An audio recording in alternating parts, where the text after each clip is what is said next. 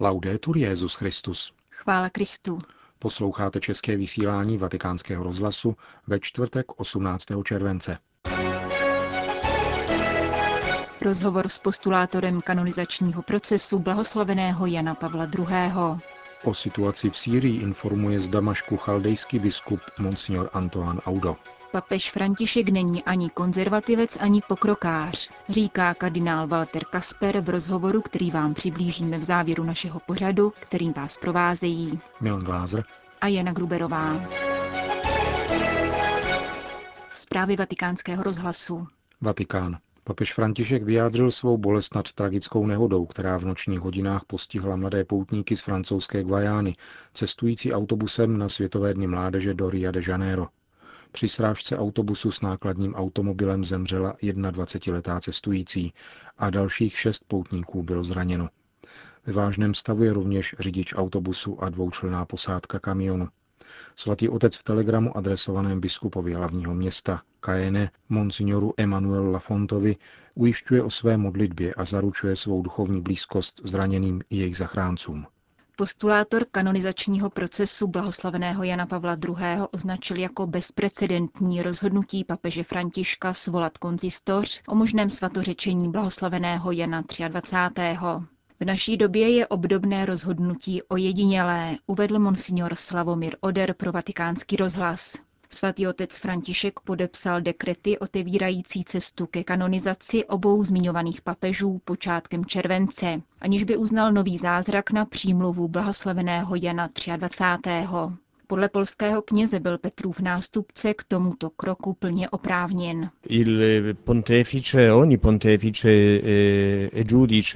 Každý papež je v církvi nejvyšším soudcem a zákonodárcem, nebo je Kristovým náměstkem. Na obdobné rozhodnutí tedy má právo, přičemž to jistě nebylo lehkomyslné rozhodování. Jde totiž o proklamaci svatosti a tudíž se přímo týká papežské neomilnosti a autority. Za tímto zdánlivě překvapivým krokem se jistě skrývá hluboká papežova reflexe a modlitba. Toto rozhodnutí svatého otce může přinést duchovní plody a blahoduší. Papež František počátkem června uctil blahoslaveného Jana 23. v den 50. výročí jeho úmrtí. Zdůraznil tehdy, že pramenem svatosti tohoto dobrého papeže byla jeho evangelní poslušnost. Jeho prorocké vnuknutí, které podnítilo svolání druhého vatikánského koncilu, zůstává mezníkem v dějinách církve 20. století, řekl svatý otec. Myslím, že klíčem k interpretaci případného souběžného svatořečení Jana Pavla II. a Jana 23. je právě druhý vatikánský koncil. Je to zjevné. Jan 23. jako papež, který měl odvahu církev otevřít koncilu, a Jan Pavel II. jako papež, který přijal pokyny koncilu a realizoval je ve svém úřadě.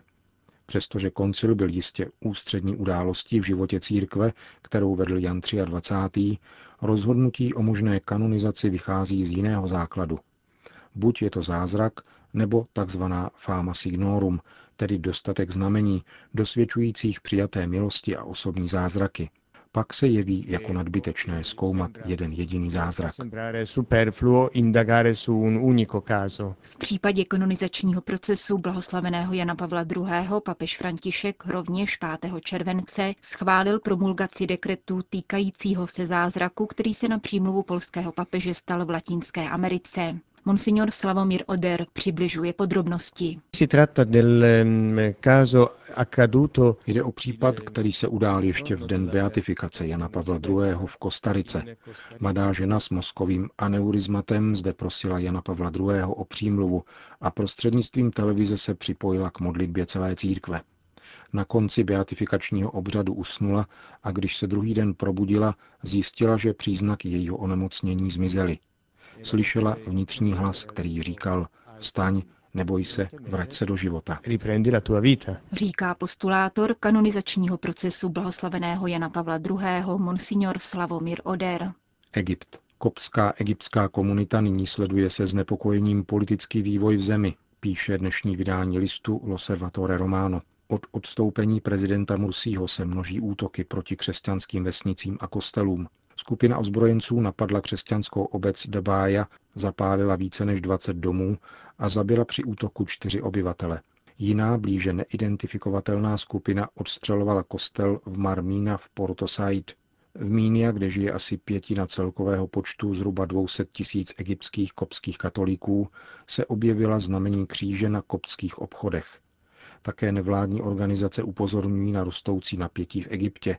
Jeho terčem se stávají právě křesťanští koptové. Pravoslavný koptský patriarcha Theodor II. v posledních měsících opakovaně vyzýval ke křesťansko-muslimské spolupráci, která je pro nový Egypt jedinou možnou cestou. Koptský papež rovněž vyzval věřící, aby neopouštěli zemi, která se po staletí vyznačovala pokojným soužitím křesťanství a islámu. Mějme otevřená srdce a nedopustíme, aby tyto incidenty ohrozily naši pevnou jednotu, vyzval Theodor II.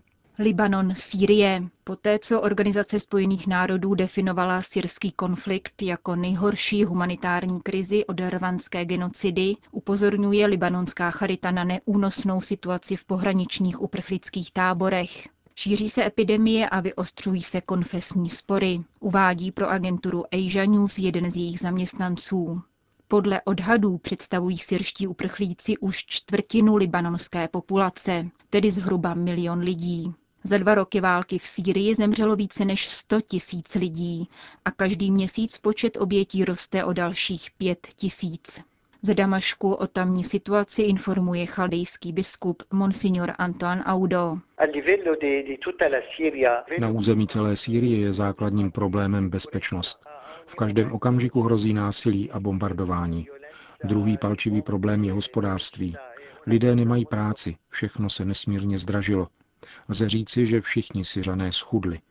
V Damašku je situace o něco lepší než v Alepu, i když také zde je draho. V Alepu už druhý týden akutně chybí potraviny. Každé odpoledne padají na město bomby, včetně křesťanských čtvrtí. Je zde množství mrtvých a zraněných.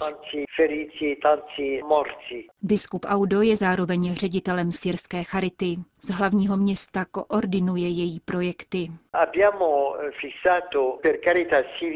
Stanovili jsme pětici priorit. První je jídlo a hned potom zdravotní péče. Další se týká bydlení. Mnozí lidé přišli o své domovy, proto jim pomáháme platit nájem. Čtvrtou prioritou je asistence u starých lidí, návštěvy u nich doma a finanční podpora. Poslední zahrnuje školní docházku.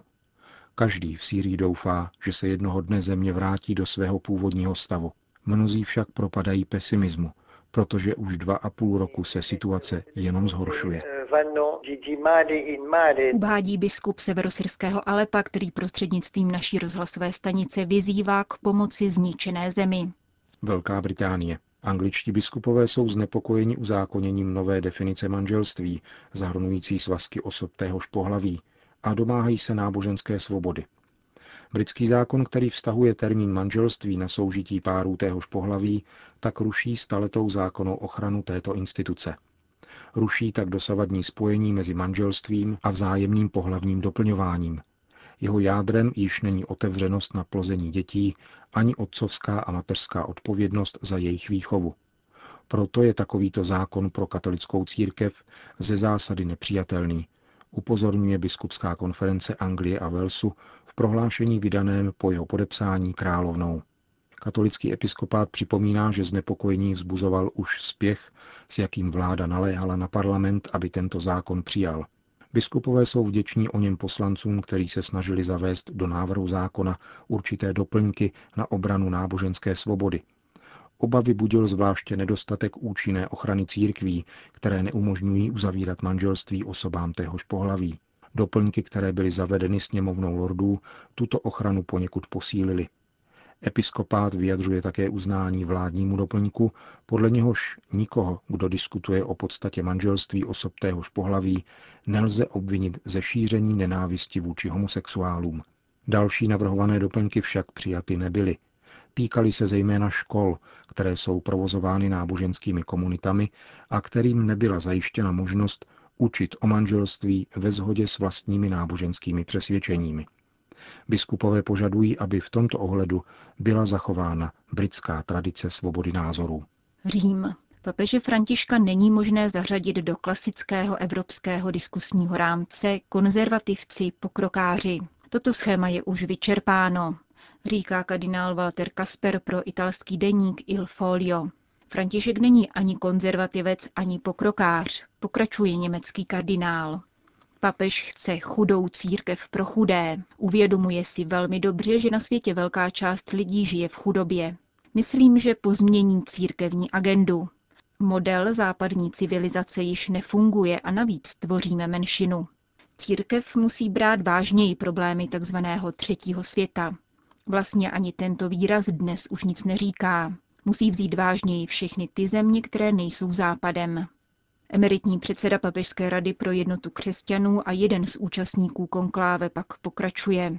Mnozí budou papežem Františkem zklamáni.